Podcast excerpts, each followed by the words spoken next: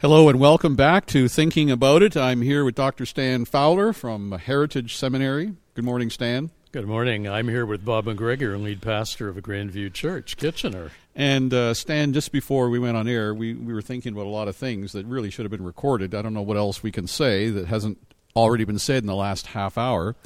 But you're known as a beloved professor, and that you have a couple of hang-ups, maybe more than one, that trouble you sometimes and also stir up a lot of us when we learn about these hang-ups. And we want to talk about one of them now. Just one at a time. And this has to do with the way that Christians look to Jesus and sometimes say, as they struggle through living the Christian life, which is an uphill battle, and we say, Jesus is no good to me. He did it, but he had help. He was not like me. He could resist sin because, after all, he's God. And so he's off the table, and we look for mere mortals for our example. And so we want to talk about that. There's some bad theology in that as well as bad application. Yeah, I think there is a lot of bad theology in that. And in my experience, evangelicals often think of Jesus Christ simply as God in a body, as if the only thing that happened in the incarnation, which we recently celebrated at Christmas, was the eternal Son of God taking on a human body. Actually, that's the first heresy about Christ in the history of the church. The earliest heresy, apparently, was what we call docetism, the idea that he was divine, but he only seemed to be human.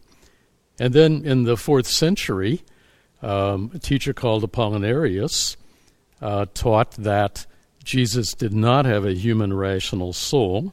It was the eternal Logos, who was was the whole of the non-material part of Jesus. And that was recognized as heretical and a failure to capture the full biblical witness to who Christ is. And yet, in my experience, evangelical Christians often have a hard time really affirming the reality and the significance of Jesus' genuine humanity. I think it shows up in a number of ways. But you're not saying that Jesus is not God. No, there's no denial here of that Jesus is God. But it is saying that he is the God-man in a greater sense than simply being God in a body. I think in the Old Testament we have theophanies where God manifests himself temporarily in bodily form. Mm-hmm. But that's not an incarnation. Mm-hmm. That's not the same as the person of Jesus. But think about it. Now I've gotten in trouble with this in many places over the years.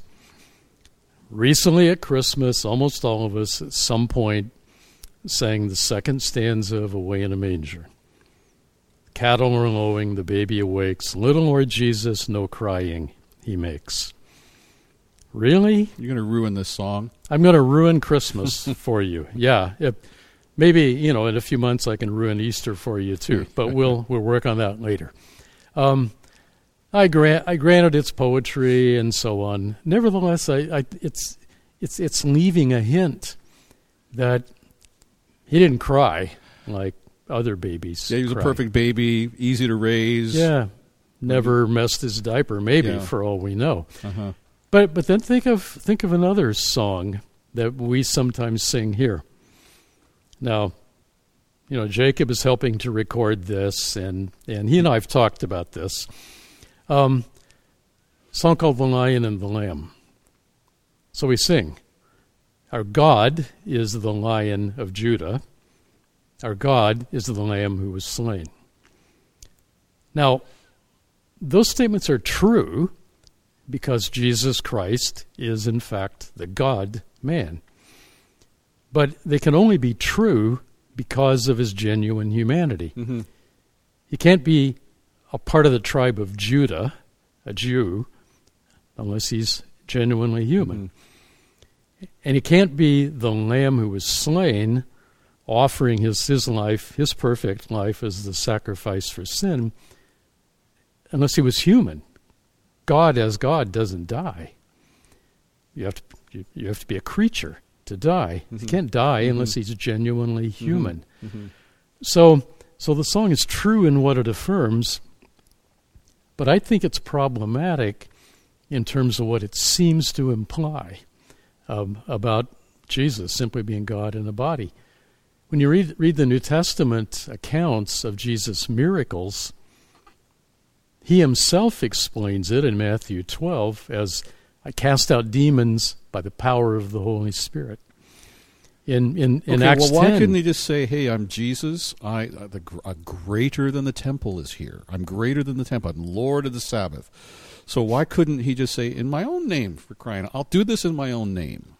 Because obviously he wasn't functioning simply as God. He himself said it was by the power of the Holy Spirit that he cast out the demons. Look at Acts 10 and what Peter said in Cornelius' house. He describes it. Jesus was full of the Holy Spirit, and so he went around doing those miracles because God was with him. Acts 2 at Pentecost, he's a man accredited to you, validated by signs and wonders. In other words, his miracles were indirectly a witness to his divinity, but not directly. They were indirectly that because they validated him as a man sent from God, speaking the truth. Mm-hmm. And a part of the truth he spoke was that he is the eternal Son, to be honored in the same way as the Father.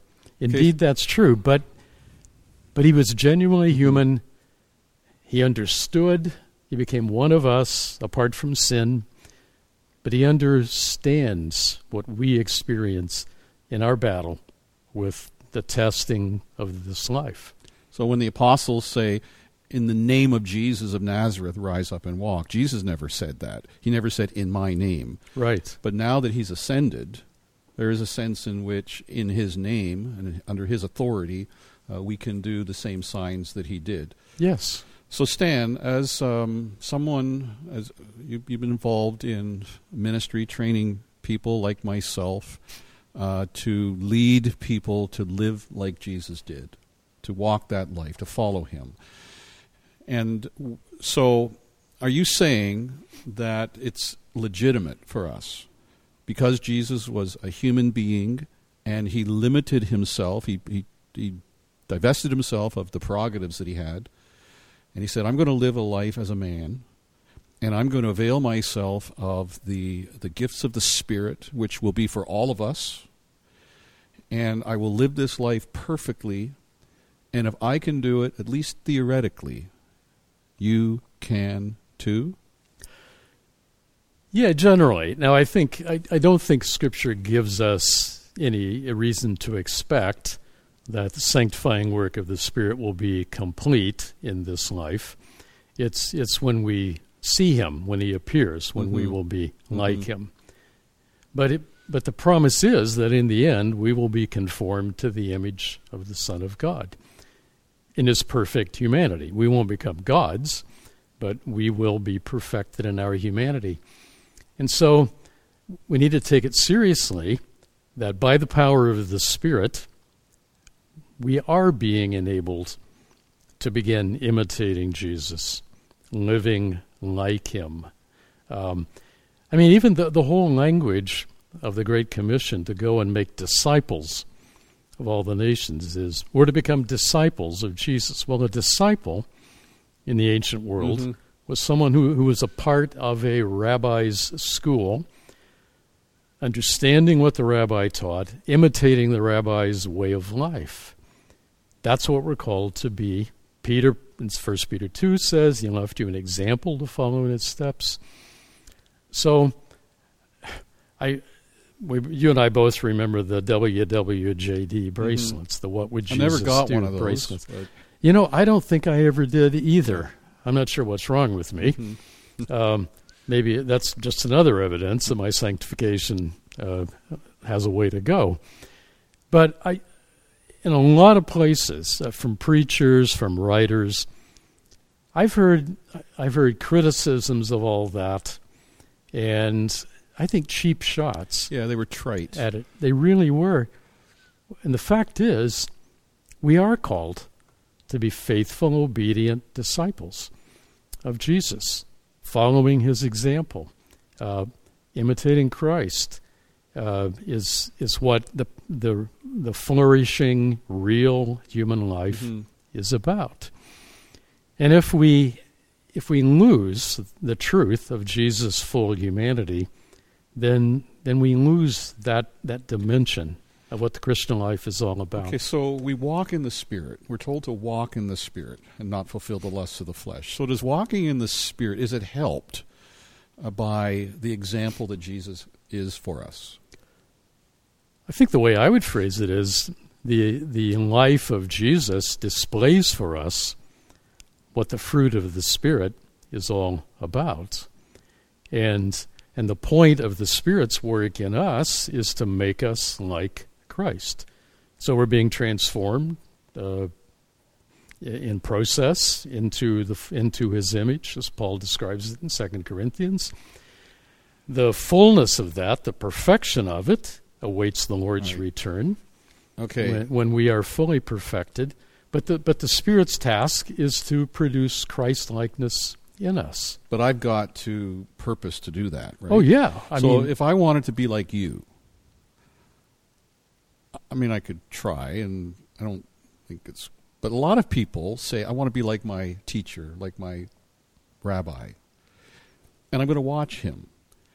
And I know guys who, when they preach, actually sound and look like Billy Graham. You know, and or James McDonald, seriously. Oh, I know. A lot of that going on. I know.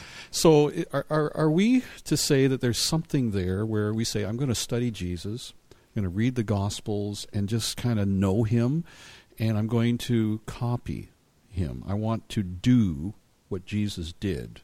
Is that a legitimate piece of discipleship? I don't see how it could fail to be that. That is certainly a part of it. I think, by the way, if you want to hear the perfect replica of Billy Graham, it's Irwin Lutzer. I saw him do that at Moody. At a Moody pastor's conference. I was at a lunch meeting of Dallas Seminary grads with Irwin, and we all walked out into a small side room, and he gave us his perfect imitation of Billy Graham. But I digress.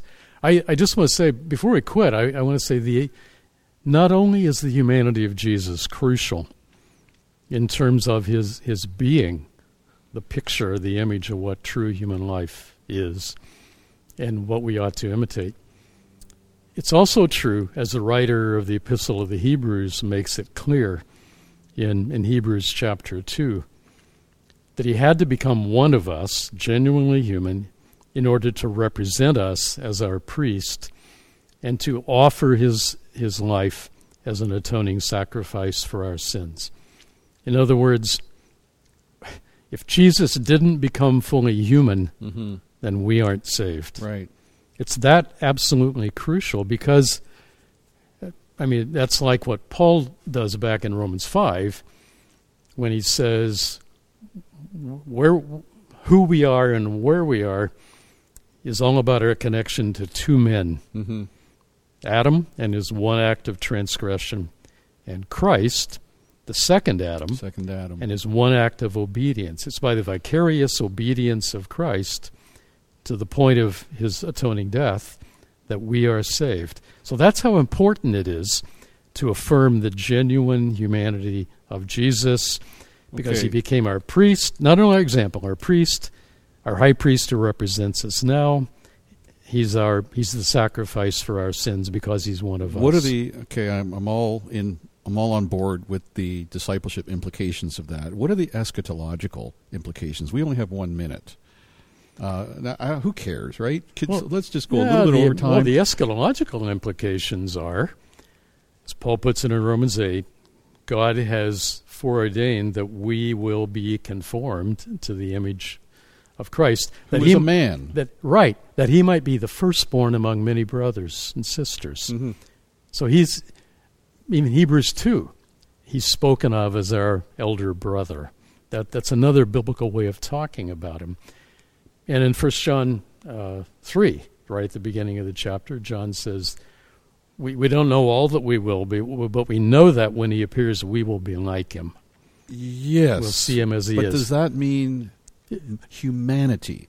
Like, a lot of us think, I'm going to be like Jesus in that I'm going to love God, I'm going to be a righteous person, but can we imagine that we'll be like him in his flesh, in his humanity? The man, he is a man right now. I think that's how Scripture portrays him. What kind of man is he? Well, he's the God-man, but his humanity is the kind of humanity that we will eternally experience by the grace of God. So when we recognize Jesus as the exemplar, that is both threat and promise. Right. It's a threat because my life doesn't measure up to his at this point, but it's promise because what he is in his humanity is what God promises I will become by God's grace. And I guess we're not too clear exactly what that is. Is Jesus going to be time and space? Is he that now? Will we be that? I know we won't be spirit. We will have bodies that were created for something better than they are now. Maybe we can't get into this right now, but for now, Stan, I'm encouraged that Jesus is a bona fide example for us in our Christian life. We can look to him, we can mimic him, and by the help of the Holy Spirit, we can make progress, and ultimately, we will be like him. Wonderful promise. I'm Bob McGregor. And I'm Stan Fowler. Thank you for thinking about this with us. God bless you. Keep on thinking.